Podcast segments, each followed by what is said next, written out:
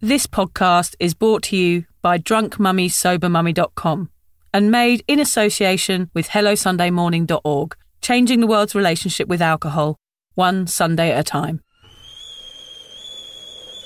Oh, the kettle's boiled. Great. Perfect timing. Should we get started then? I'm Victoria Vanstone, I'm Lucy Good. and this is Sober Awkward.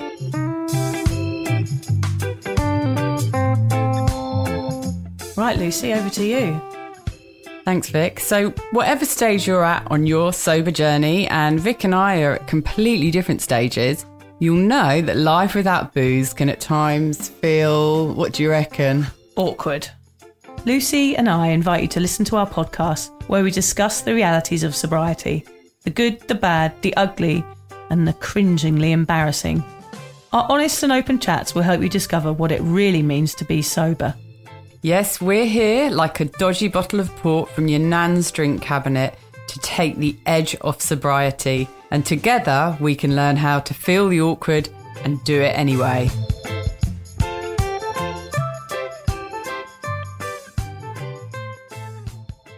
Oh, well, we're really, really excited. I mean, we're always excited with this podcast, but we're particularly excited because somehow we've managed to set up our technology. Yeah, it's a miracle. in such a way to have our first guest on the Sober Awkward podcast. And that is somebody that I think a lot of you will have heard of before, and that's Mr. William Porter, the author of Alcohol Explained. Welcome, William. Hello. We are. We, you sound all calm. There's no I- no sign at all of the, the the drama we've had. Actually, getting all three of us talking to each other on this podcast. I mean, William is in England and we are in Australia, so it's a pretty much a miracle that we're all here together in us in the in the troll booth. yes, how we've done it, I don't really know, but somehow we're only running about two hours late. Yeah. all cool. We're all we're, We're all, all so good. My hands are relaxed shaking. people here. Yeah. My legs are shaking. I've got a bit red, haven't I, Lucy? Because I was Yeah, you did. You went a little bit red there. I knew we were Yeah. in trouble when Vic, Vic's neck started going red. Thought, oh, she's getting stressed. I'm like a toad. you can tell when I'm about to go because my I start to swell up.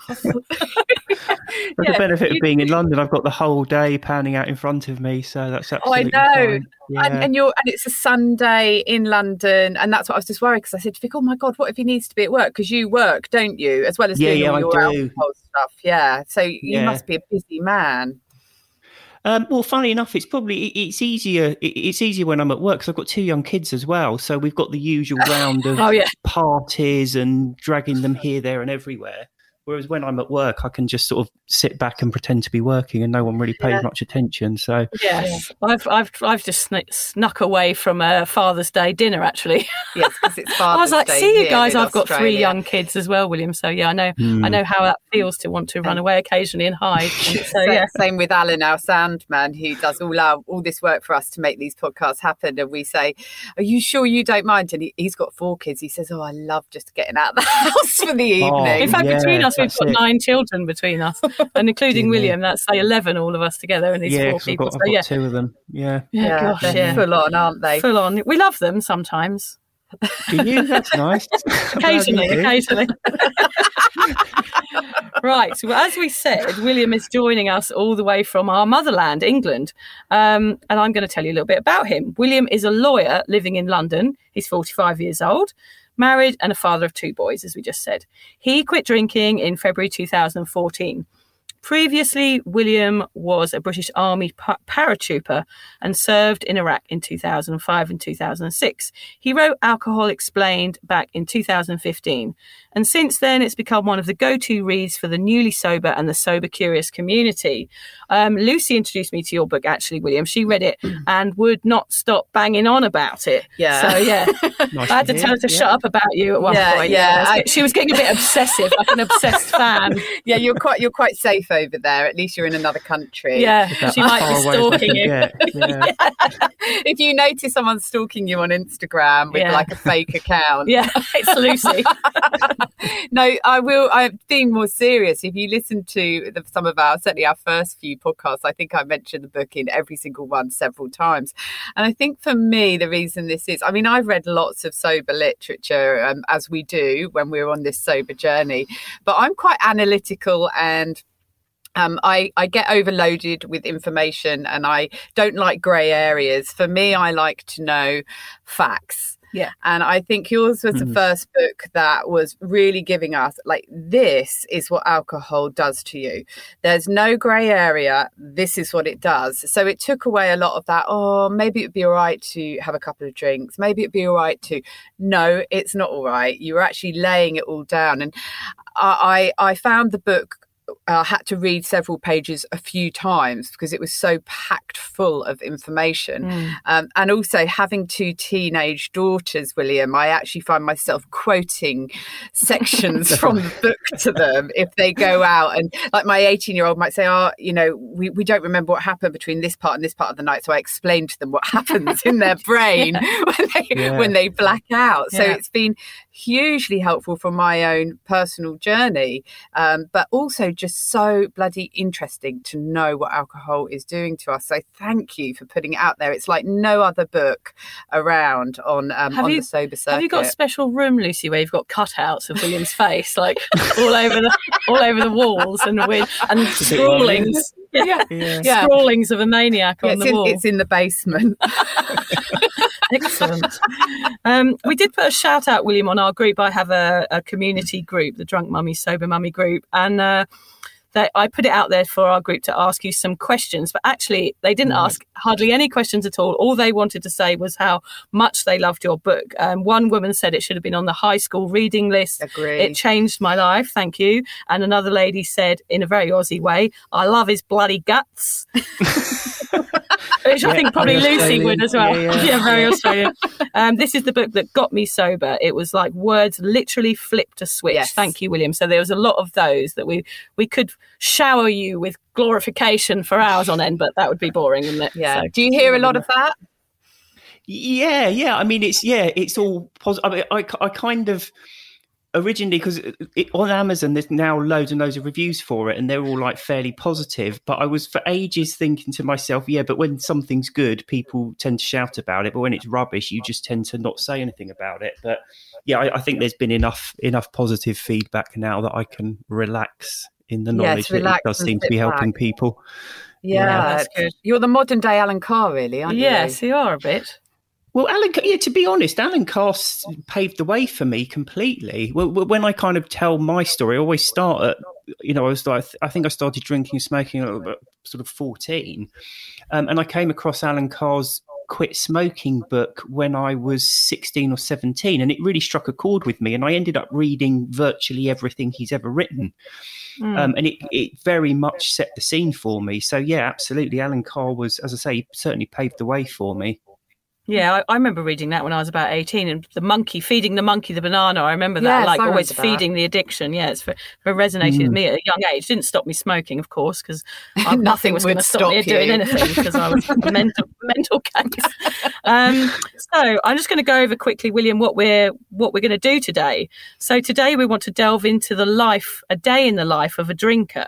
Um, we want to understand the science behind each step in our decision making and learn how sometimes our actions are not always actually our fault. It's just what us humans are kind of programmed to do. Um, And we always like our listeners to know what they're going to get get from listening to this podcast. So we want them to leave with a new sense of awareness around alcohol and how it affects your brain, your behaviour, and perhaps we want our listeners to forgive themselves for the times they've done ridiculous things like nudie runs at the church fete and things like How that. did you know about that, Lucy? Oh well, I didn't. I just assumed. Yeah, I have done a few nudie runs in my time. I know. I think you've done them sober from memory. Yes, as I well, do do them occasionally sober. My, actually, I'll just tell you very quickly. My neighbour is from Denmark, luckily, but there's a little gap between my front door and our pool. Obviously, we have pools in Australia. We're very lucky, William. Um, Hmm. And there's a little space where I think he sees me run from my house to my pool on a daily basis. I almost went round there with just a photo and went, "This is the body of a middle-aged woman. Accept it." He's probably he probably waits all day at the yeah, window. he's got his little binoculars. You should hang out with him. Actually, get on quite Yeah. well. He's got a little cupboard with you in, Lucy. Oh, stop all this. She's always Sorry, really I've always horrible tried, tried to make Lucy into some sort of devil, don't I? Sorry, it's not that hard. Sorry. Um, look, but before we start, William, can you just tell us a little bit about your drinking? Um, why, like, what it was like, why you stopped, and ultimately why you actually wrote such a useful book about it. Yeah, so so I, I as I mentioned, I, I started drinking and smoking at fourteen, um, and it was very much sort of binge drinking. That's what we did. We got into, I, I, um, you know, could probably talk for hours on the reasons behind it, but it's I think mainly cultural. Um, and but the whole point was the weekend would come and you would go out and get drunk. You wouldn't go out and have one or two drinks or sit. You know, the the goal of the evening was to go out and get drunk. Um, so that's kind of what started it off, and I don't think it's an uncommon thing, particularly in you know like Australia, UK, America. It seems to be kind of what we do, Yeah, and it's almost seen as like the reward for your hard work during the week is to Mm, then yes, get absolutely deserve it. hammered at the Mm. week. Yeah, yeah, exactly. Um, so I was always a binge drinker. I never drank daily. Um, except when I had the opportunity to. So, so most of the time, being a lawyer, one of the things was I, I had to use my brain to do my job, and I couldn't do that when I was hungover. Um, so, what I would do is drink lots at the weekend, but then sober up and then go into work. But what I found were the binges were getting more and more extreme, as happens with everyone. The intake tends to increase.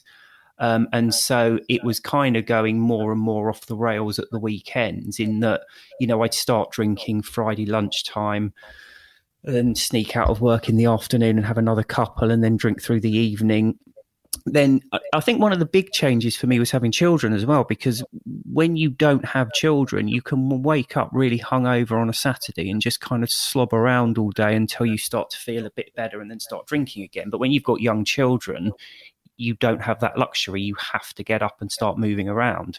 Yeah, for So me it was very kind of- similar. Yeah, it was. It, you have a con- you have a consequence for the first time, don't you? A consequence. Yeah, exactly. Yeah. Yeah. but but my way of dealing with that was not to drink less, but to start drinking in the mornings because I found then I would that would that would like pick me up enough to be able to start to like get through the day. Mm, yeah. So so my weekend binge drinking like ended up literally in just constant drinking. So it was Mm. becoming more and more extreme. And I think the other thing when you have kids is you don't get enough sleep, so you never quite recover. So it was it, it was kind of going more and more off the rails. Yes, I Um, remember on the Sober Dave podcast, you saying that one of the one of the real changes was when you were on a train. Me and Lucy were chatting about it just a minute ago. You were on a train and you had a can of special brew on the Yeah. on the way to work. Is that right? Well, it was actually K cider, but Oh, close sorry. Oh, yeah. that's, I gave you the, I yeah. gave the wrong information. I think Alan was like looking was, was oh really? He would Yeah. go really wow. what a legend! yeah, Alan's like Yeah. legend. I said he was on the you were on the tube on the way to work in your suit with a. I thought it was a special brew. Oh, it sounds better if it's a special brew. Yeah, Can you it wasn't the barley it wine. Better, doesn't it? Yeah. well, Yeah. No, no, I hadn't. I hadn't sunk that late. It, yeah, because special brew's No. nine percent. This this was a Oh, mere eight percent cider. So Oh, that was oh my absolutely fine. Gosh! Yeah, that's fine. then. So, A mere eight yeah. percent. Um, uh, Lucy and I's uh, drinking is a very, very similar story to yours, I think, Lucy, isn't it? Yes. It's like we're binge drinkers, we were party girls, we grew up as teenagers drinking for confidence, and very, very similar style of, you know, being passed out in farmers' fields, going cow tipping. Did you ever go cow tipping? Never. yeah, you go and push No, cows never. over when they're asleep. Yeah. I didn't do it personally. Yeah, often. right. Yeah, so we really resonate with your story because it is a type of progressive drinking that um, all of us have experienced to some extent. It's changed over our lifetimes, and and it's it's been very under the radar sort of drinking, like we call it the grey area drinking. I call it my Pinot Gris purgatory, where we sort of fell through the cracks. But yeah, very uh, your story definitely resonates with us. Our idea for the podcast today is to break down sort of 24 hours in the life of a drinker and, and what happens to the brain. Lucy and I are really fascinated in that. So we're going to go through 10 points of the things. Me and Lucy came up with 10 points that we really want the answers to for personal reasons Yeah. as well for our listeners. Um, we want to find out why we kept repeating these crazy behaviors, you know, from the first craving all the way to the hangover. So I'll let Lucy start with the first question for you, William. Yeah. Okay. Are you ready to go, William? Ooh, I don't know about that, but Fire these questions at go. you. Just make it up Quick if you don't. round really a are. bit, We yeah. don't Yeah, mind. quick fire round. Um, okay, the first thing um, that comes to mind when you think about those drinking sessions um, is the thought of drinking, because we start thinking about drinking hours, um, sometimes even days before we pick up that first drink. And just knowing that you're going to have a drink um, is a wonderful feeling for a heavy drinker. Um, uh, but also, there's that shall I, shan't I, that thinking about drinking and what you call it in your book, the cravings. Tell us about about that period leading up uh, um, to having that drink and why our brain is already going crazy at the thought of it. So yeah, so cravings are quite an interesting thing. Um, and when people talk about cravings, they, they quite often talk about them like they're something you can't control, like they, you know, like a bolt of lightning coming out of the sky and hitting you. It's it's kind of external to you. You suffer it or you don't suffer it. Gosh, But that's so Of true. course, it, it isn't that at all. It's a conscious thought process you go through. Um, and how it usually starts is you start thinking about having an alcoholic drink. Um, and then you essentially start do two things. You start obsessing about it, and you start fantasizing about it. Um, and that's when you, you, exactly as you say, you sit there kind of thinking how wonderful it will be to have that drink. Um, and what you're really doing is just torturing yourself over it. You're sat there thinking about how lovely that glass of Pinot Grigio or that ice cold beer or whatever it is will taste and feel when you drink it. But the problem with that is, say, for example, you're not drinking for any reason, you suddenly can't concentrate or enjoy what you're doing because you're thinking about drinking. Now, a, kind of a common one, and this often happens when people stop, is they find that, and this is what you hear a lot I can't relax in the evening. You know, how do you Mm. relax without a drink? But actually, the dynamic isn't that alcohol is helping you because what's happening, you know, take a typical evening, you I don't know that many people come home from the office anymore, bearing in mind lockdown. But you know, you finish work for the day. It's been a stressful day. You sit down, you have a meal, you put the TV on. Now, having a meal and sitting down and watching TV and taking your mind off work is inherently pleasurable. But if you're sat there thinking about alcohol and how much you want to drink and how you're not particularly happy because you can't have one, then you're not thinking about enjoying the meal. You're not concentrating on what's t- on what's on TV. What you're actually doing is going through an unpleasant kind of almost internal tantrum because you Mhm. want something you can't have. Um, and that really is what a craving is. It's that sort of torturing yourself with the thought of something. Now, the problem is then if you have whatever it is you want that you can't have, in this situation, alcohol, as soon as you have it, you remove that unpleasant mental conundrum and you can then sit and actually Mm. concentrate on your meal and concentrate on what's going on on the TV. And if you get embroiled in the storyline, of course, it takes your mind off what was happening at work. So alcohol Right. hasn't actually helped. All it's done is ca- cause this conundrum that's stopping you from relaxing. And then by having it, it's then removed it, if that Gosh, makes sense. Yeah, it's almost It like really you're does. tricking yourself, aren't you? Well, you're, creating it yourself. Yeah, you're totally. creating your own monster in your head. yeah, Exactly. yeah. and then you're and then you're sort of um, sedating that monster with a, a drink Yeah. but you created it in the first place it's just a it's just a like you say it's a fantasy Yeah, it's a total Complete illusion, isn't it? I mean, we do it to Mm. ourselves, and what, it's almost like we know we're doing it sort of deep down on a subconscious level. We know that we're creating it because we want to relieve it. That's the reason why we're creating it because we want to drink because Yes. that's what we're addicted to doing. So Mm. we create that monster for ourselves. Yeah. Then, then if we do choose to have that first drink, William, number question number two, we're going into. Um, why does it feel so amazing? I, I mean, I know we're relieving some chemicals there. There's going to be hormones involved. Like, what is going on in our bodies when we take Yeah. a sip of that If I- first drink? And if I can just interrupt before you answer, I've never done heroin, but obviously I've watched on TV as people shoot up with heroin, and you can mm-hmm. kind of get that that sense of, of absolute pleasure that they're getting. I liken that to what it used to be like for me having that first sip of drink. It was just so incredibly pleasurable. Even though the alcohol hasn't hit your Yeah. system, of course, because it takes probably 20 minutes for anything to be really entered into your bloodstream and have any side Yeah. effects from it. But But just one sip makes yeah. us feel incredible. Yeah. Why is that? So th- there's a few points there. There's there's some physiological points and some psychological points. I've already touched on the you know that craving, that fantasizing. So firstly, when you're actually drinking, you're getting rid of that what I refer to as like an unpleasant mental tantrum that you're going through. But there's also a few physiological sides to it because alcohol is is a chemical depressant. It's a sedative, so it's something that decreases or inhibits nerve activity, and that's why we tend to feel more relaxed after a drink. Um, but where the real problem comes in is your brain has its own store of drugs, hormones, and chemicals um, and it releases them at exactly the right times and exactly the right quantities to keep you feeling, you know, positive and awake and well.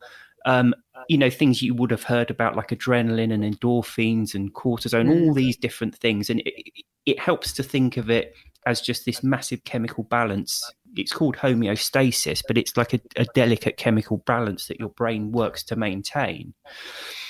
So when you take something like alcohol, which is a sedative, your brain reacts to it.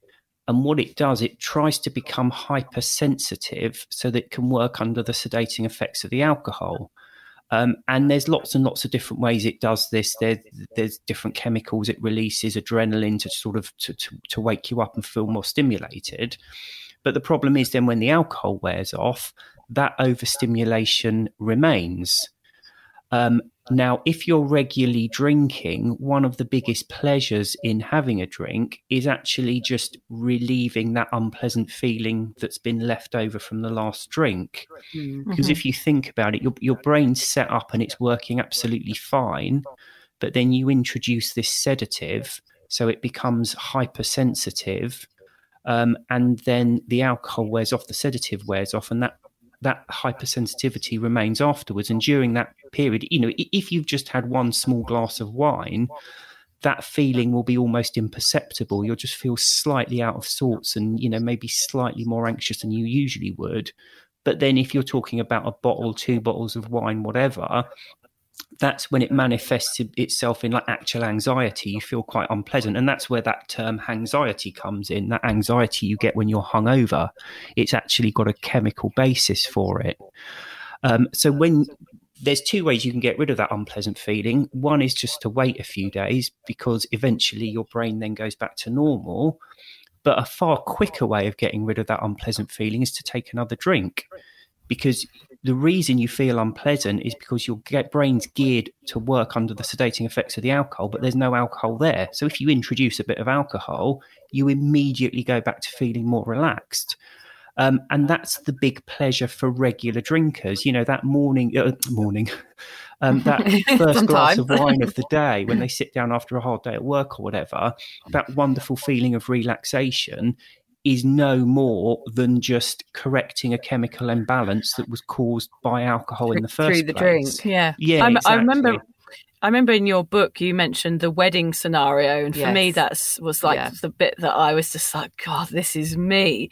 I remember like that exact moment where you mm. have that first drink and you feel like, yeah, especially if it's a weekend away and you're on that Friday night and you know that you've got to drink all weekend and you do feel that feeling of euphoria having that first drink and like this is going to be fun but then the next day when oh, you've got yeah. that hangover you've got to drink again everyone's there with you it's not the same drink but you do it to get rid of the anxiety caused by the alcohol and i remember i was the same throughout my life even if i didn't drink like on a you know like a focused basis like a wedding it would be sort of that process drawn out a little bit further so i'd drink on a friday binge drink i'd be hungover till sunday then mm. i'd had anxiety Monday, mm. Tuesday, Wednesday. By the Thursday, I was waving a tenner at a barman. So mm. it was like a more drawn out process that got shorter and shorter throughout my life until the point I had anxiety every day to, and I had to drink to get rid of it. So it, it's a really a progressive disease like that, isn't it? You know, it's very interesting. Yeah. Yeah, absolutely. And of course, one of the big things is, of course, the brain becomes more and more proficient at countering the alcohol. So you yeah. can drink more and more. Um, and the results of that is you need more to get the same effect. Um, and secondly, that's what tolerance is. That's why we can drink more now than we did when we first started drinking. It's because our brain's becoming increasingly proficient. But of course, mm. the hmm. more we drink, the worse the withdrawal is. And a lot of people kind of struggle with the concept that you know, even so-called normal drinkers or grey area drinkers suffer from alcohol withdrawal because when you think of alcohol withdrawal, you know, you think of the Hollywood, you know, people shaking and seeing insects climbing the walls and all the rest of it. But the fact of the matter is, a withdrawal is just an unpleasant feeling that is Mm. caused by a chemical imbalance that is itself caused by the previous dose of the drug. Um, Mm. And that is experienced by everyone who has ever drunk an alcoholic drink. But Yeah, of course, yeah. you know, if you're a very light drinker, as I say, that feeling is almost imperceptible, but it is there. That's actually interesting because that leads on to the third one that we've got. Because I was just thinking that we've kind of already talked about it. Because my question is not when you, we- we're talking about once you've had one or two drinks here, not when you're absolutely off your rocker. Um, but once you've had one or two drinks, some people are able to get up and go home, have dinner, watch a bit of TV, and go to bed. People like Vic and I, probably yourself, William, we had Yeah. to stay in the pub or we'd go home, but with a bottle of wine. You know, Yeah. why is it that some people um, are unable to stop at one or two? I mean, you've probably explained it to us quite a bit in that. You know, and that's in, in an amazing thing that you've just been talking about. It's probably the bit that I took from the book, best bit, the fact that it makes us anxious, and that's why we have another drink. But how Mm. some how come some people don't get that feeling of anxiety and they can just have one or two why can't Who we are they? moderate Who are they, those who are people? these I hate them all. who can moderate and why can they do it and we The can't bastards. So, yeah, where are these three or four people left over? Yeah. Yeah. So, Not here. what it is so if you if you think of just keep in mind at the moment so every drink causes an unpleasant feeling when it wears off but the more you drink the more pronounced that feeling is okay. Um, and also when you first so, so if you take someone who's never drunk before and you give them a glass of wine they'll feel slightly dulled and slightly out of sorts. And when it wears off it will leave a very slight anxious feeling. But they won't really be consciously aware of it. They just won't feel quite right. Okay. And then a couple of hours after that they'll kind of be back to normal. And that's the sum total of it. So when you're in that phase you can have one or two.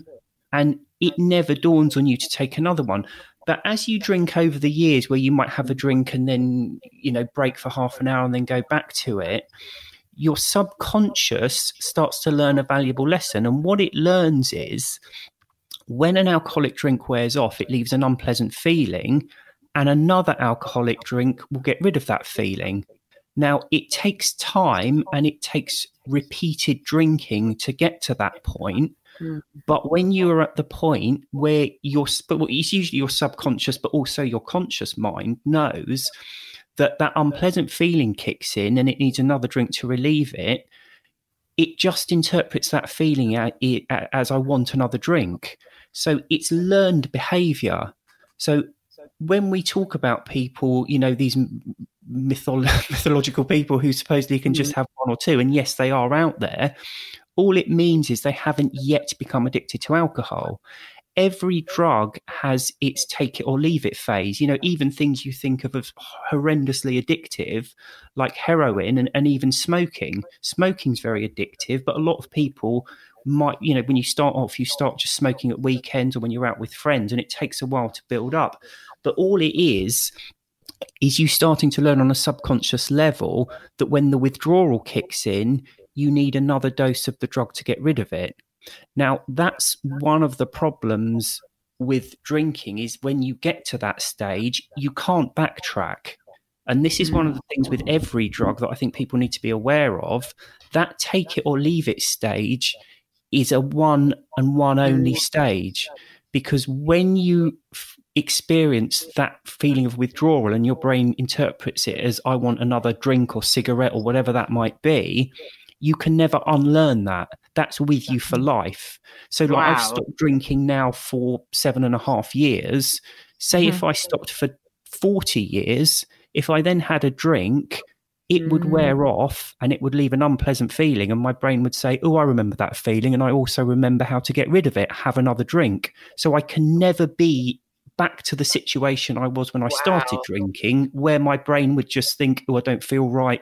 There's nothing I can do about it, or just wouldn't even notice it. Yeah, because you've learnt it. Like your body has learnt what it wants. unle- I yeah, you can't unlearn it. Wow, that is amazing. Yeah, exactly. yeah.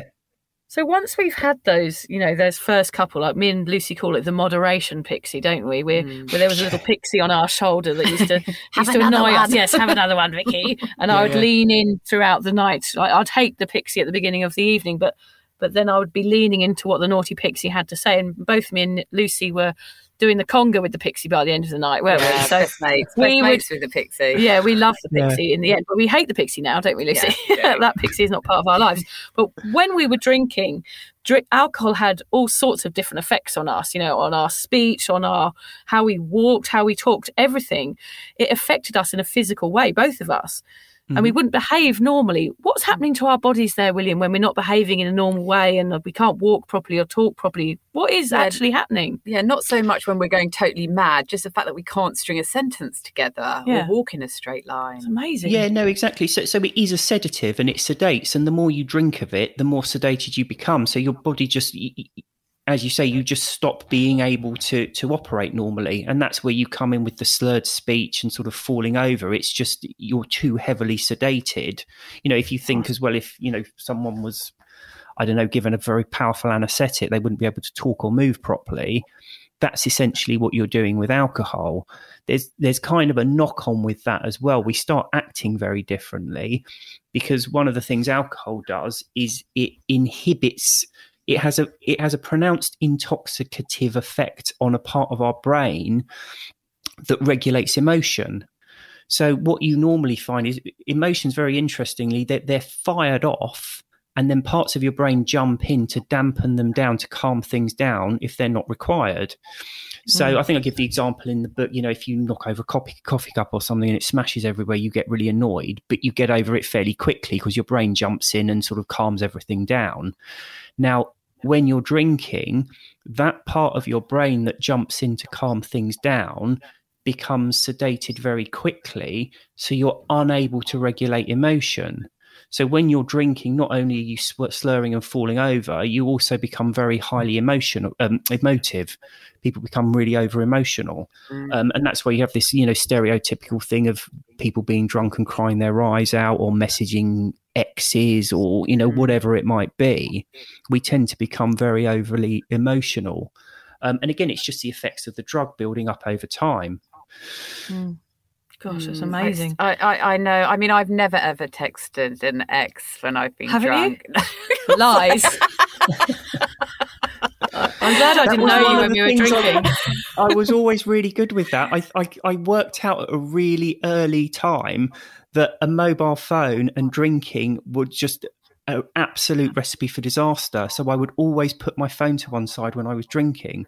So people would have like extended silent periods from me. But I never went through that thing of sending these awful texts or social media Oh. messages or anything. So Well, yes, and I think we were actually that. Actually we were talking on our last podcast about the fact that we were so grateful that we didn't have social media when we were in our really heavy drinking years. oh god, yeah. yeah. Oh God! Awful, because yeah, I Dear mean it's bad enough having the phone, but you were very clever to realise. We never Yeah. realised that, did we, Vic? I mean, a, a mobile phone in our hands when we were drinking I was was too drunk to was a anything. complete disaster. Yeah, Yeah, I was a no, dis- it's.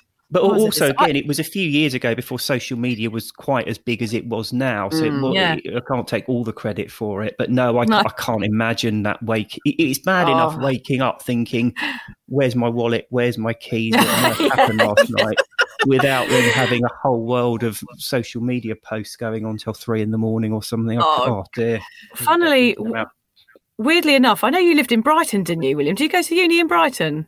No, my sister was down there at Oh, yes, university, that's so I right. You went down and go down there. visited her loads. Yeah, Yes. yeah. So I wa- I lived in Brighton. I had a pager when I lived in Brighton. Do you oh, remember pagers? Yeah. I was like a drug, dodgy drug dealer. I used to like phone up someone for speed to buy some speed or something, buy some drugs on your on my pager. pager. I don't know how cool that is. It's not cool. I'm not saying it's cool. It was very, very sad, but I thought it was cool. But I also thought riding a BMX around when I was 20 was cool as well. Down the Big Beat Boutique. You know, I thought I was extra cool, but actually I was just a bit of a dork. no With my no, pager. Vic, no.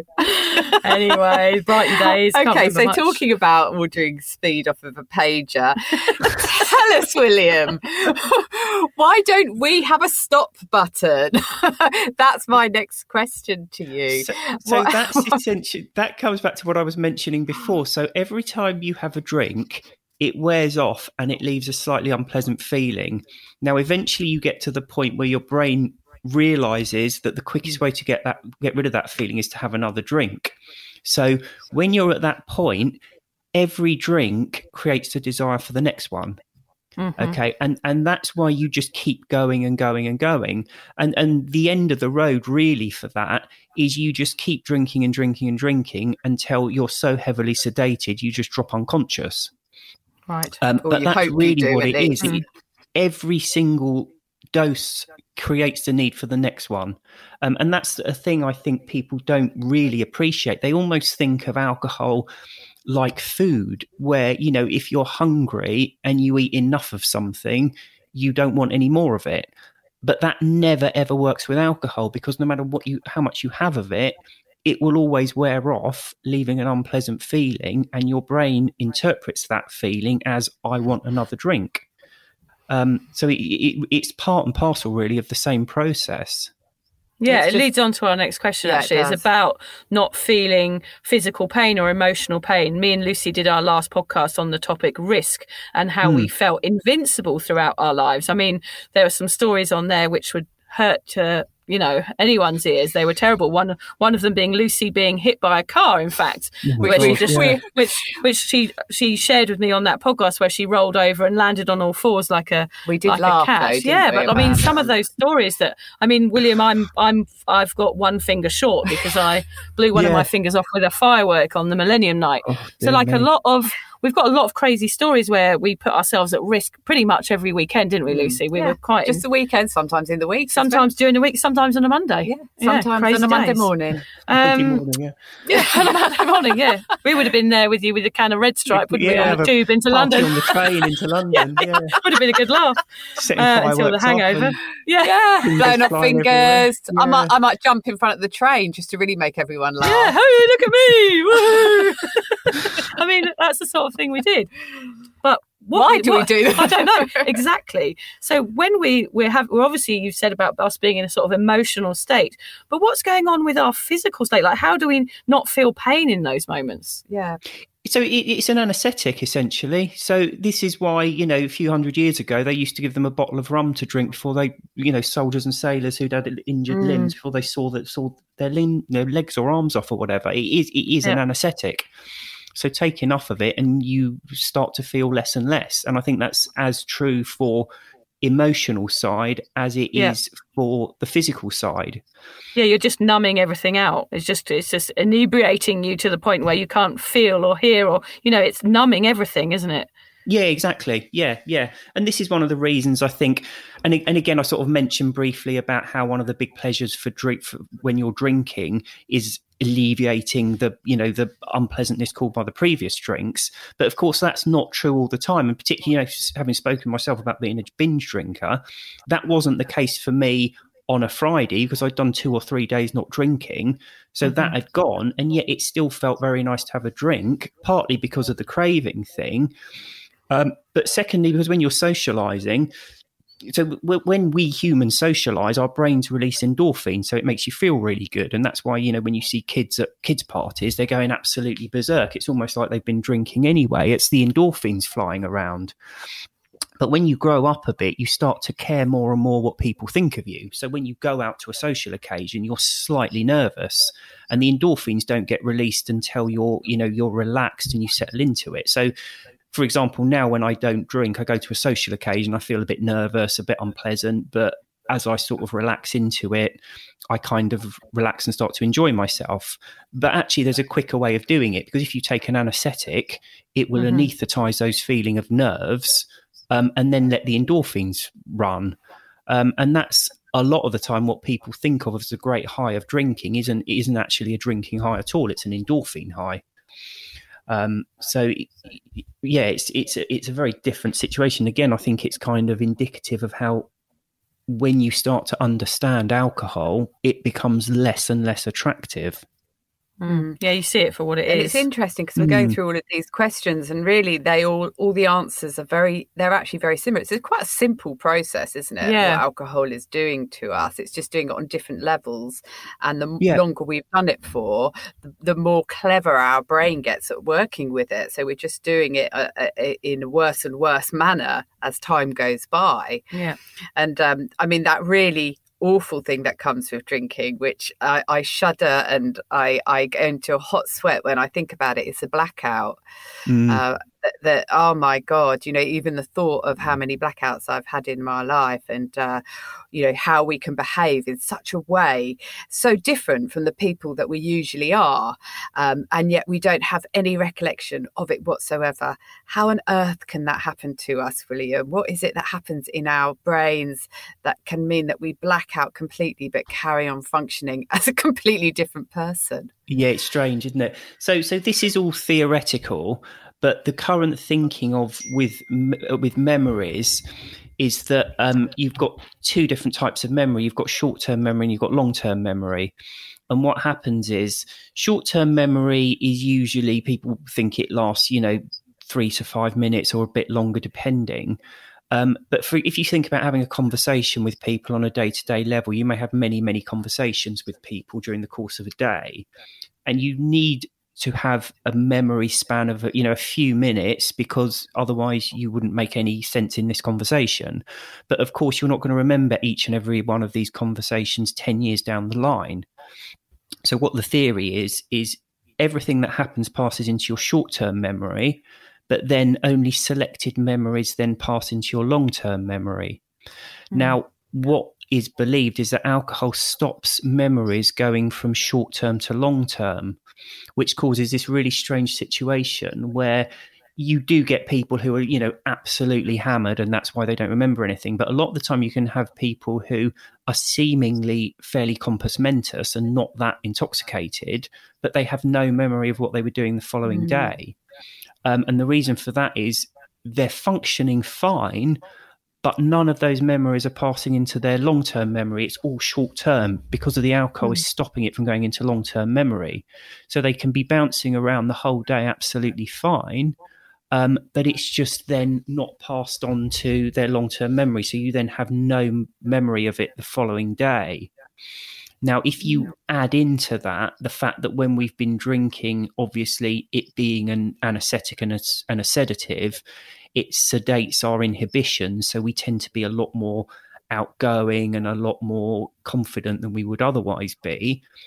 Whereas when you wake up the next day, you've gone the other way because the, the, you know the withdrawals kicked in, so you feel really mm. anxious and a bit timid and a bit afraid, and and that's where you have this really weird situation because you find out things you did yesterday, one of which you have absolute no memory of, and two in your ultra sensitive and you know particularly terrified state you can't imagine doing so it's mm. it's hmm. like comparing two very different parts of you of which you have no memory of so it can be really unpleasant and disconcerting for people yeah, gosh, it's very confronting, and no wonder we all felt so awful the next day. I mean, that that fear of the forgotten, I guess, is what it is. Well, you always it? assume the worst. You always well. assume yeah, you the worst. you don't know, yeah. and it just yeah. yeah. and it feels like it's a it's a heavy emotion that to not know oh, what you've it, done. It's enough to make you feel suicidal. Yeah, I mean that was really, really what had to yeah led me to quit drinking was because that anxiety from those blackouts was so severe not mm. knowing what what I'd done and and then having to wake up, mm. you know, with to a crying baby the next day, and oh God, yeah, yeah. like two different yeah. lives being, you know, colliding each Sunday morning.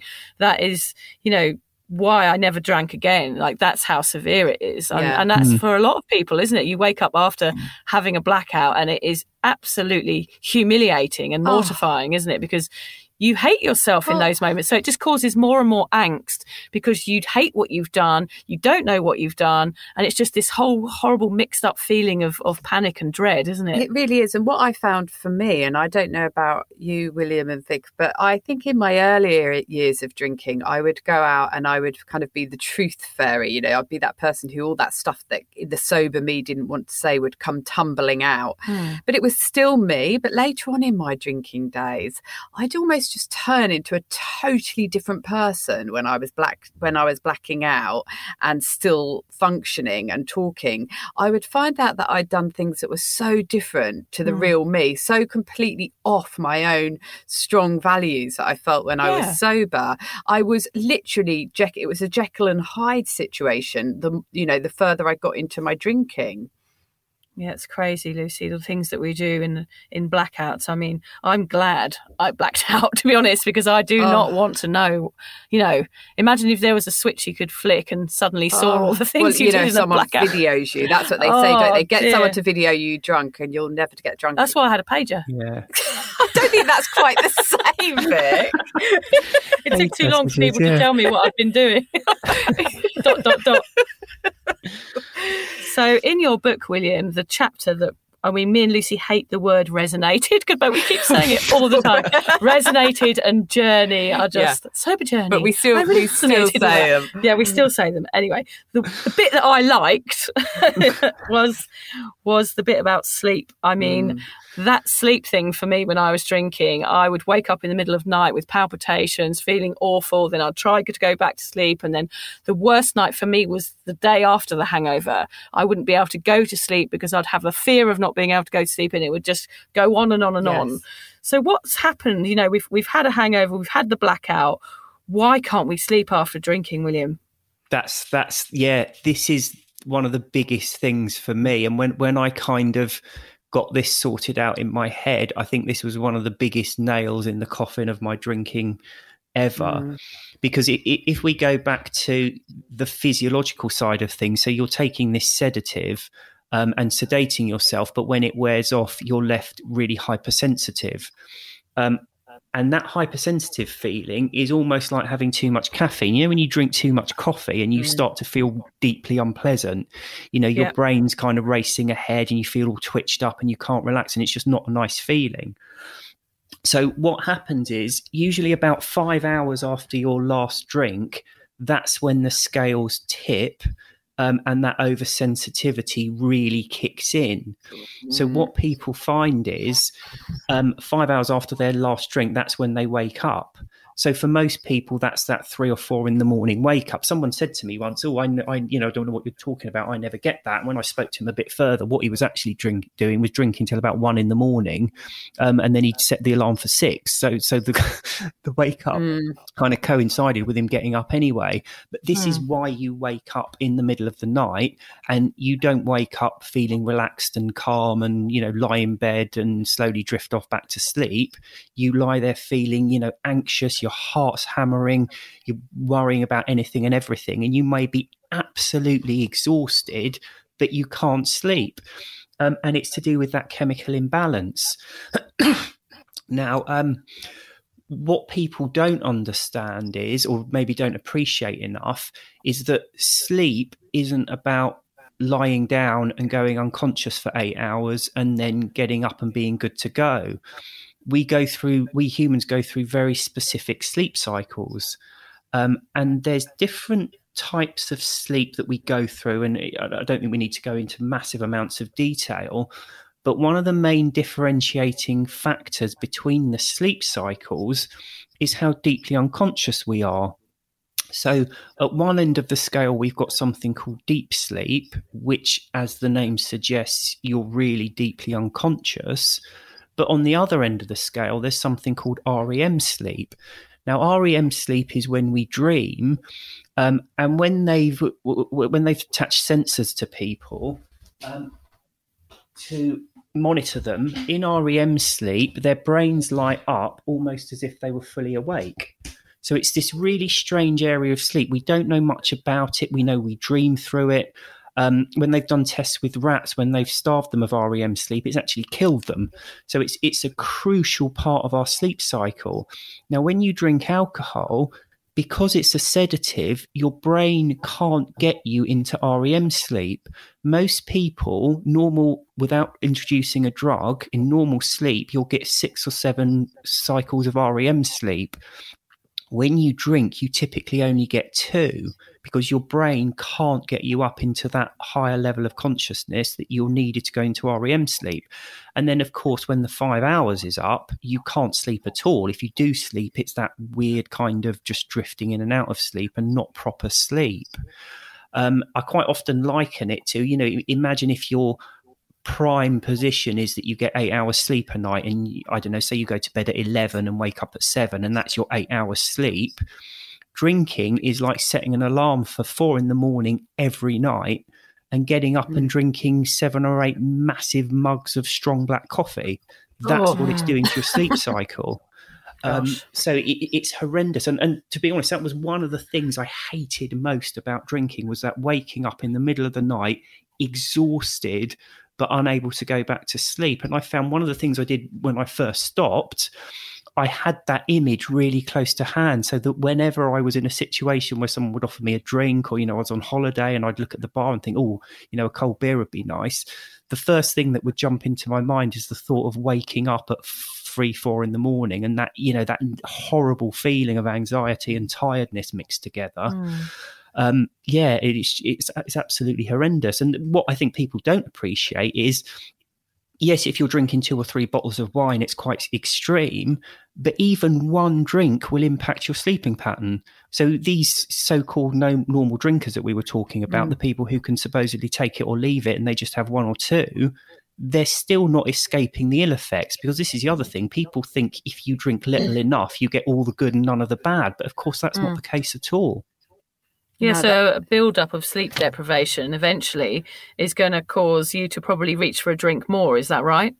Yeah, absolutely. It causes all kinds of issues, um, and and, and I caveat this heavily now because this isn't true for everyone.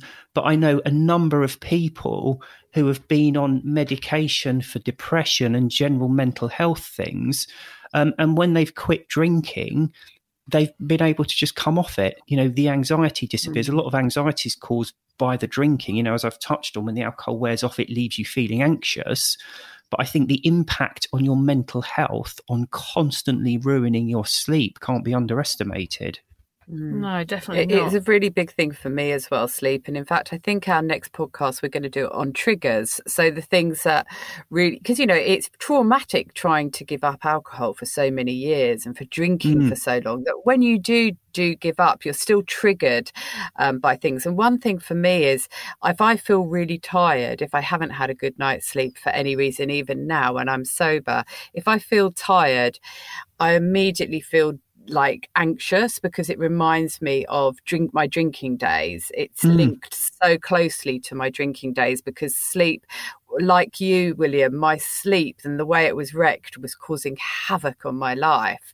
Um, and like you say as well i i am one of those people who was on um, quite strong medication for um, depression while i was drinking a Mm. year on. And um, I, I literally have nothing at all now. It was the alcohol and the way that it was causing um, my life to go into a massive downward spiral and my lack of sleep that was causing the problem Yeah. Mm. And it's the same for me. Like I get triggered if I'm tired now, it reminds me of being hungover. yeah And as soon as I think about being hungover, feel- I think about anxiety and I think I'm having a panic attack. So actually, all I am now is tired because I've got three young kids and like Mm. the days are long and I get hardly any sleep. But when I wake up in the morning, it takes me straight back to that Me feeling. too. It takes me, it's like somebody's tapping me in the shoulder from the past and going, You're coming back here with me because. I just suddenly feel huge anxiety when I'm tired. And I hate it. And we call it a sober hangover, Lucy Yeah. and I sometimes. Like it's, we have hangovers from being big drinkers that just we can't seem to shake. I'm sure you're a bit further along the line than us. Lucy's nearly a year sober Yeah. next week, and Yeah. I'm nearly four years sober in March. Um, Wow, and I okay. do think that uh, things will change for us at, at different stages. But for me, there are still things, repercussions that are hanging over from those days, and for Lucy as well. Do you find you still have a few uh, things that are laying over from from your drinking days like that? Yeah, so so funny enough, and, and you kind of think like giving up drinking, and you know when you start doing it, you think it's this horrible penance that you have to go through, and then you start to realise all the benefits to it. And I think then then I got to the stage of thinking, getting into the mindset, well, you know what, I, I genuinely don't want this substance anymore. I'm so much better mm-hmm. off without it. But it's almost like I kind of think of it as the gift that keeps giving because even the other day it was I can't remember what it was. So, so my two boys had just gone back to school on Thursday. So they're back at school after the summer holidays, Thursday, Friday, and they went straight into a school trip overnight. So this is the first time in a decade that my wife and I have got a night to ourselves. So we we booked and went to this spa. Um, and it was quite nice weather, so people were sat outside by the pool. Um, and I was kind of watching people drinking because a lot of people, it's almost like being on holiday. So they go there and they're drinking. I'm sort of looking at them, and you start to th- see things in a different way. And I think even now, I'm still seeing things slightly differently, and I'm still going through changes because I was kind of watching them and thinking, I, I just wouldn't want to be doing what you're doing because hmm. you can kind of see them getting up and sitting down and they just look exhausted you know, that kind of yeah. you can tell when someone's been drinking the night before and they, they obviously sat there waiting for the bar to open and the bar opens and they start the drinks going but mm-hmm. we have this image of people like chatting and laughing and it all being good fun but of course it isn't because you're sort of watching them and they just look exhausted yeah. for the whole day sort of putting these drinks away. And also, they're but, so preoccupied with it that in those moments, like they're preoccupied with the next drink. Me and Lucy mm. talk about that a lot. Our total preoccupation mm. with alcohol when we were drinking. So you were sat there with your wife, probably just enjoying the sunset and looking at the trees. And you know, me and Lucy have really connect with nature a lot more yeah. now, don't we? Like yeah. we notice things like yeah. natural things more than we ever did because we were always concentrating on the bar. Um, so I do think you definitely learn to enjoy the simple things rather than having that preoccupation. When's what time's the bar open? When when we're going to get our next drink? You know, I don't miss that. Like that when you're in those moments and you see those people like going on a, about their drinking like that, it does. I do feel a sense of relief of of not being involved in that anymore. You definitely see it for what it is. Mm, but, definitely, but, but, yeah. Before before we get into all the positive yes. things about about um, being sober, and I'm sure that us three could probably go on and on for hours about it. I just want to take us back a bit because we've talked about the horrendousness of sleep um, when we've been drinking. Um, so can can we just talk about the hangover, the, the thing that happens after that monumentally shit night of sleep? the next delight. Yeah. yeah. So I mean, the, one of one of the well, funny enough, the biggest reported symptom of a hangover is tiredness, and that is you know to, entirely to do with the sleep deprivation. Um, the other big thing, of course, is the anxiety. Now, a lot of people believe that's because of the stupid things you do when you're drinking, and that's no doubt plays into it. But actually, the biggest part of that is that oversensitivity, that withdrawal that's sat there the next day feeling unpleasant. Um, but what happens where your body processes alcohol by turning it into a chemical that I will try and pronounce. I always get it wrong, but I think it's a aldehyde.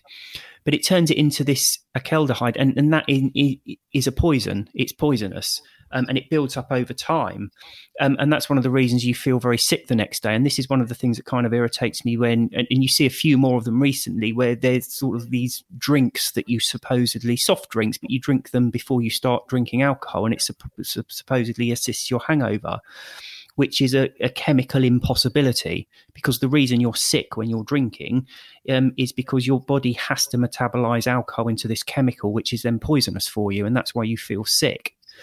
Um, so yeah, so that's it. That that that pretty much is the hangover. And I said the two main parts of the hangover. People often think of it as you know the headaches, which is caused by the dehydration, um, but also the sickness. But for most people, I mean, I never really got sick and headaches with hangovers. All I got was tiredness, um, and what I then identified much later down the line as that kind of that anxious feeling, that anxiety. Yeah, so there is no cure for the hangover. You've got all that poison. Yeah, don't, don't drink, drink sobriety is the only short cure. all that yeah. poison inside I mean, you. And also, I've seen people in America and LA and stuff now. They go on these drips the next day, don't they? Like they have oh, a yes, saline to drip to hydrate themselves. To hydrate themselves. Does but obviously, work? that's not going to work either, is it? No. So, so the de- dehydration's an interesting one because obviously. Mm people kind of and my friend used to do this we'd be going home from the pub and he used to buy like an orange juice or some water or something to rehydrate yes. himself but dehydration it's it's your body's your, your body starts to not be able to know how much spare liquid it's got so we all have, you know, I forget what it is, but we're like eighty percent water or whatever. Now you you you use water, okay? You use it for sweating. Your body uses it to cool you down, so it has water supplies kept there ready. Now, one of the reasons, you know, when it gets cold and you need the toilet, even if you haven't drunk anything, it's because when it's cold, your body realizes that you're unlikely to need a lot of water for sweating. So it gets rid of some and so you urinate it out. Um, what alcohol does is it basically messes up your body's sensor so that your body thinks it has more liquid in reserves than it actually has.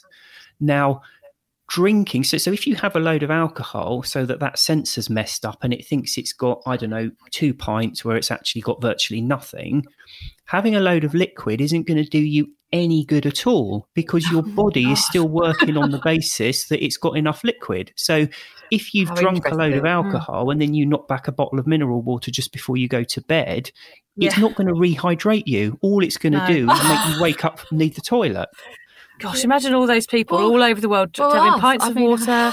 when you know know. you say I'll have a drink, a drink of wine, a drink of water. Not that I was ever Yeah. any good at that. I think I managed No. to have the wine, the water, the wine, wine, wine, wine. You know, Yeah. I used to alternate with water. So that was complete. That was a waste of time. Actually, someone's Yeah. contacted me this week to advertise a cup that has you put wine in the top and you spin it upside down. It has water in the bottom to curb people's Oh. drinking. So that's, a, that's an actual product that's out there. insane, isn't it? It's just. Yeah. and actually, so one of the things with this is when you drink any liquid and you urinate it out, you don't just urinate out the liquid, you also urinate out a small amount of salt. Now, Right. If you drink loads and loads and loads of liquid, you can it can actually kill you because you're washing through Right. all the salt. I see. So Yeah, what yeah. happens is one of the reasons when you wake up and you're hungover that you want a big cooked breakfast is because there's loads of salt in it. So Ah. because you're drinking a lot to get the alcohol to get the drug, you're washing out salt, which gives you salt cravings. So actually, drinking a load of mineral water on top it is on top of it is just making that worse. It's so almost like an only are you excuse, not- though, isn't it? Yeah. Yeah, it's just uh, yeah, it's it's madness. But yeah, and and, and as I say, these things where drink this and you don't get hungover, or drink this and it hydrate you. You you cannot hydrate yourself until the chemical effects of the alcohol have worn off, and your body realizes, "Ooh, I don't have enough water in reserve. I need to drink something to get that water level back up."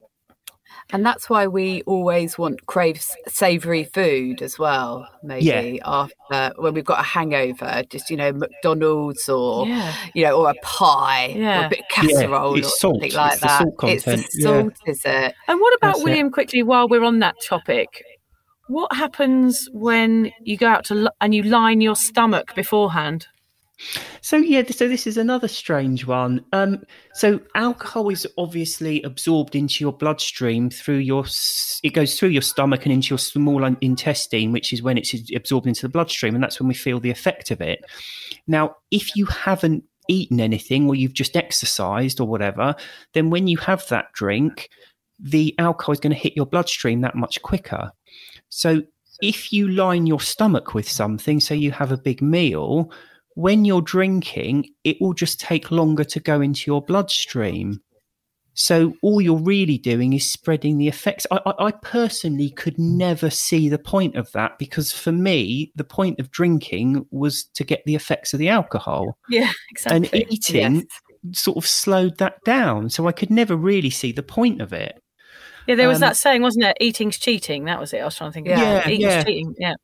And also, There you, might- rather interestingly, you, you get a lot of people who are extremely fit who tend to have problems with alcohol more so than others because they're more careful about what they eat. Their metabolism's a lot faster. So when they have a drink, it hits their bloodstream that much quicker. So the effect is more pronounced. You know, I was talking about before how that, that effect when your brain starts to pick on the uh, pick up on the cause and effect is essentially where you start to learn that one drink um, that when an alcoholic drink wears off, another drink will get rid of that nasty feeling. People Yeah. that tend to be a bit slimmer and, and quite fit or quite health conscious, that is a more pronounced effect for them. Yes. So when we're feeling like that, after we've had that horrible hangover, we've had no sleep, we've been in a blackout, we've just had a, an average drinker's night out, basically. Yeah. Why then, William? Do, why do we start again? Why do we drink again? What's going on? So there's a whole raft of things going on there. So firstly, you've got the physiological side. So the anxiety, the tiredness, all of that will be anaesthetized by having another drink. So a substantial amount of, oh, I feel horrible will actually Mm. make you feel a lot better when you have another drink. The other thing being there's sugar in alcohol. The alcoholic drinks we drink tend to be have a lot of sugar in, so you're also getting a sugar boost at the same time. But then if you mix it in with everything else that I've talked about, so if you're used to drinking regularly, um, and so you know, say you're next, say, say it's a Friday night and you go out on a Saturday night with your friends, you've also got the whole craving thing sat there as well, Mm. because you know for a fact when you have a drink you will feel a lot better. So then you start to obsess about the drink, and so you know when you Mm. first turn up, you're not really thinking about your friends or anything. You, what you want to do is get your hands on a drink. So when you have that drink, you almost free yourself up to enjoy yourself normally because the things Yeah. that are stopping you from enjoying yourself is the craving, the anxiety, the tiredness. So having an alcoholic drink will remove all three of those and actually allow you to enjoy the evening. Gosh, no wonder it's so ingrained. You know, it sounds mm. like a, obviously you're going to reach for that, aren't you? You're going to lean Of onto course. that. I to- mean, even when I was an at-home drinker for a long time, and even if I managed to get through to about six mm. o'clock in the evening with a hangover, feeling terrible all day, and I knew I only had about another four hours to go, but the feeling was so awful that I would have another drink just to get rid Mm. of all of those things that you're talking about mm. there, William, because I just couldn't bear another minute of my life feeling that way. Yeah, it was Yeah. so awful. Yeah. I remember those were the nights that I would, if I was going out two nights in a row, I, when I was drinking away a hangover, those were the nights that it got really messy because I would Yes, drink you get drunk faster really quickly. because Yeah. I was so desperate to feel well again. I mean, Mm. that's Yeah. crazy, isn't it? I'm talking about drinking making me feel well, but of course, I was just accentuating the Yeah. problem. I But, Yeah, but you now. just you you Yeah. just want to feel better, don't you? just want to feel better, which is like, uh, as, as you said, Lucy, like a heroin addiction. You know, you have the hit to feel well, and in the Mm. end, you know, you, you're not getting that same high you had the first time you took heroin. In the end, you're having it just to feel normal. Yeah. Um, Mm. And that's an, a very addictive thing because you get so unwell afterwards. So all you're doing is curing yourself, really. Yeah, exactly. Yeah, it's curing the problem it caused previously. And it, it, funny, you were mentioning about how you know that really unpleasant feeling because that was one of the things that started to become, one of the many ways in which it started to become unstuck for me, is because Mhm. I'd be, you know, I'd end up drinking on a Sunday, but then of course I'd feel awful on a Monday, so I'd ring in sick. But then Mhm. you're sat at home on your own with nothing apart from this horrible feeling that you know a drink will get rid of. So you end up then drinking on the Monday, and and, and so it goes on and on and on. It's a self sabotage almost, isn't it? Because we know it's not going to help. Like, we're not stupid. We know that having a drink isn't the right thing to do, but we're having a, a chemical imbalance mm. going on in our head where we know that it's going to make us feel better. So we just reach for it because that's what we've always done. And- yeah, I mean, Yeah. a lot of what we do in this podcast is to say that, you know, you as well, William, are included in this. You know, we've stopped doing that. And a lot of our Mm. listeners will think there's not a possibility to stop doing that. But there is, you know, you can stop. We've stopped and you've stopped. And you can, you know, get out of that habit. You've got to break the cycle. You've got to break the you? cycle. Yeah. But yeah, Yeah, so yeah. just talking about because we get we'll talk about our listeners here because I some we get so caught up in our conversation we forget that we we're Yeah. doing Yeah, we this for don't our know, yeah. listeners. but we, we, we do. That's why we say some really odd things. We forget people are listening in.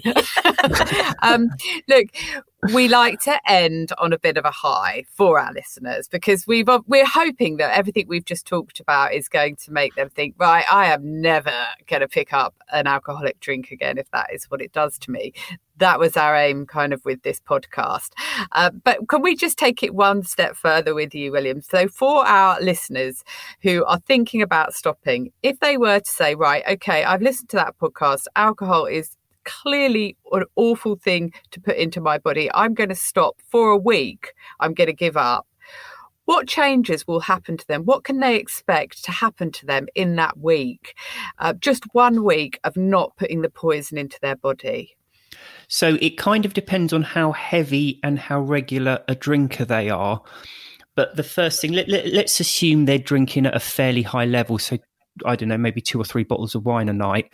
The 1st Mhm. thing is the first day is going to be fairly unpleasant from a physical perspective because that anxiety will be there and it will stop them sleeping that night. So they can expect a few nights of having really bad sleep. Um, but when they come out the other side of that, and it does only last like two or three nights, by like, in the worst case, by like night three, four, five, they're starting to sleep better. Um, two things will happen. The two main things are that chemical imbalance that's been caused by the alcohol over however many years they've been drinking will start to go back to normal. Now, you may consider yourself to be, um, you know, a fairly strong-willed person, fairly resilient, on completely the other way. But the fact of the matter is, you will be the best version of yourself when your brain chemistry goes back to normal. Okay, so you can expect to feel more confident, more capable, and, and the best way I can sum it up is just less overwhelmed by the day-to-day stresses and strains of life okay? Because everyone mm-hmm. has ups and downs in life and when we're drinking they tend to overpower us and we tend to get overwhelmed very easily because our brain chemistry is all over the place and we haven't got that mental resilience. But of course the knock-on effect of that is as you start sleeping better that goes up it's magnified tenfold. Okay and, and, this is what i really try to hammer home to people is however good it feels when you have that first drink of the day you will feel better than that when you are not drinking all the time. And you will have bad days and you won't always feel on top of the world. But compared to when you're drinking, the bad times will seem so much less, and you'll be that much more able to sort of get on top of them. Um, yeah and it just continues to get better. Lucy and I describe it as this wriggly line that our our lives were really chaotic, you know, very up and down. And mm. sobriety has brought us, you know, it's flattened that line. It makes us more appreciative of what we've got and grateful. And and that line is a line of contentment. It's a continual line that doesn't change, and it doesn't have those short-lived highs or those deep lows. But it's it's a definite better way of living, isn't it, Lucy? Oh, totally. Yeah, and it's interesting that you had said uh, about the gift that keeps on giving, William, because we've actually actually talked about sobriety as a gift that keeps on giving. Yeah, that was our does. podcast. And I have also described yeah. it as being um, as micro dosing ecstasy. Some days you just are so in love with everybody because sobriety feels so amazing. I mean, I I I, um, I, I, I keep telling people how wonderful they are and just feeling great feelings of warmth. You haven't, to strangers what, in shops. You haven't told, said anything nice to me, Lucy. Who well, are these strangers no. you're being nice to? Can you, you, do that a bit more in my direction, oh, please? Oh God, dear me, I haven't had that. I'm still waiting for that to come. strangers. Yeah. We no, just I do. To... I feel just really good generally. I have to say, William, I have to, I sit very close to Lucy, and I've known Lucy. I met her when she was still drinking. We became friends. Um, and three days after she met me, she quit drinking. Right. Um, and the change in Lucy I've witnessed throughout the last year is just incredible. Just to see her sitting opposite me now with her bright eyes and lovely clear a bushy skin, tail, a bushy tail, just a little nutkins, I call her. but yeah, the change. I mean, for our listeners, I know you can't see Lucy, but she's radiating. oh yes, I am. Mm. Yes. I just wanted to end, William, with a quote from your book um, because it. I think it's one that our our listeners will really like because we talk about being sober curious a lot and inclusive in this in this sober world of, of everybody who's questioning their drinking. And I thought this this part of your book really summed that up well. Um, William says there is no set test for alcoholism or problem drinking, and there cannot be one. Everyone must consider this issue for themselves. However, someone once said to me that if you are even asking yourself if you have a problem, then you do have one. One definition of a problem is a difficulty that has to be resolved or dealt with. The fact that the question has even crossed your mind means that this is something you are dealing with, something that you are seeking to solve. Thus, by definition, it must be a problem. So that addresses that um, spectrum of alcoholism. Like you don't have to be extreme or to reach rock bottoms to deserve professional support, which is always mine and Lucy's message on this podcast is, you know, if you are thinking that you have a problem with alcohol, then perhaps you probably do. So mm. we hope this, this episode with William has really helped you to understand what's going on with your body and mind, like when you take those drinks. And the book is just amazing, William. I really, truly, Thank jokes you. aside, absolutely loved it. And it's been a significant part of my healing and getting over um, everything and the understanding that I, a lot of it was kind of out of my control in terms of it being the physical effect of alcohol. Mm. Um, and it's also the kind of book to anyone who's thinking of perhaps getting it that you, you keep with you and you keep reading parts of it, and you should, if you ever feel like drinking again, pick it up and read it because Yeah, it'll read it again. you. Yeah. We just want to thank you, William, for sorry about the technical issues, and That's all right. thank you so much for being the first guest on answering all those questions. It's just been um, fascinating to hear what you've got to say. No, thank you for asking me. And it's been, yeah, it's been an honour to be your first ever guest. Yeah. Yeah, we're so excited. Uh, if it's recorded, Yeah, I was be- going to say we'll probably find that we haven't we haven't hit record. Yeah. That's all right. We'll start again. Yeah. We start again, or I get another chance to talk to him again, Vic. Yeah, oh, that'd be nice. Yeah. Oh, yes. Lucy's rubbing the, her thighs. Oh God! Don't say that. You always have to embarrass us at the end. I thought we'd come across as quite professional up until. No, I don't think we came across No? as professional at all. Oh, thank you, William. I was going to sing you your little song that I, I sang to you on Instagram. Oh, no. Oh. Okay. Oh, do you want me to count you in? You count me in. Okay, three, two, one. Oh, Mr. Porter, what shall I do? I want to go to Birmingham, but here I am in Crewe. Take me back to London as quickly as you can. Oh, Mr. Porter, what a silly girl I am. Well done. This is like, why are you singing that song? yeah, I'm like, on a. I, I that's it. Now I have never heard that song before of you, William. She reckons it's a really well-known song. It was, I think, in the 1940s. It was. Yeah, absolutely.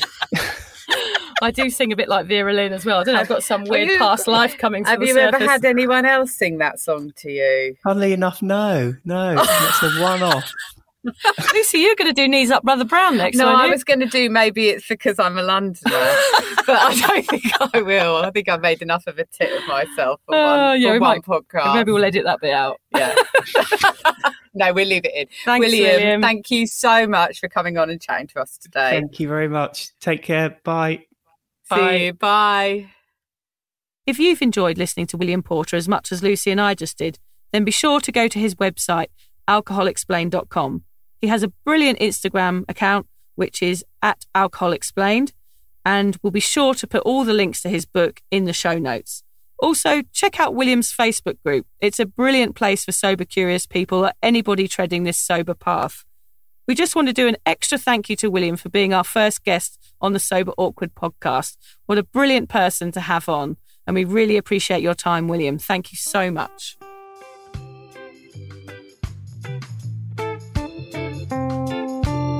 Thank you for listening to the Sober Awkward podcast. If alcohol is affecting your life in a negative way, if you're struggling to moderate or your hangovers are causing anxiety, it might be time to reach out for help. Contact your local doctor, a therapist, or connect with your local AA or sobriety group. Vic's got one. Yes, go onto Facebook and just search Drunk Mummy, Sober Mummy, the group. Lucy and I both agree that even though this journey can be awkward, it's definitely worth it. And if we can do it, you can too. For more support on sobriety, head to Vic's website, drunkmummysobermummy.com.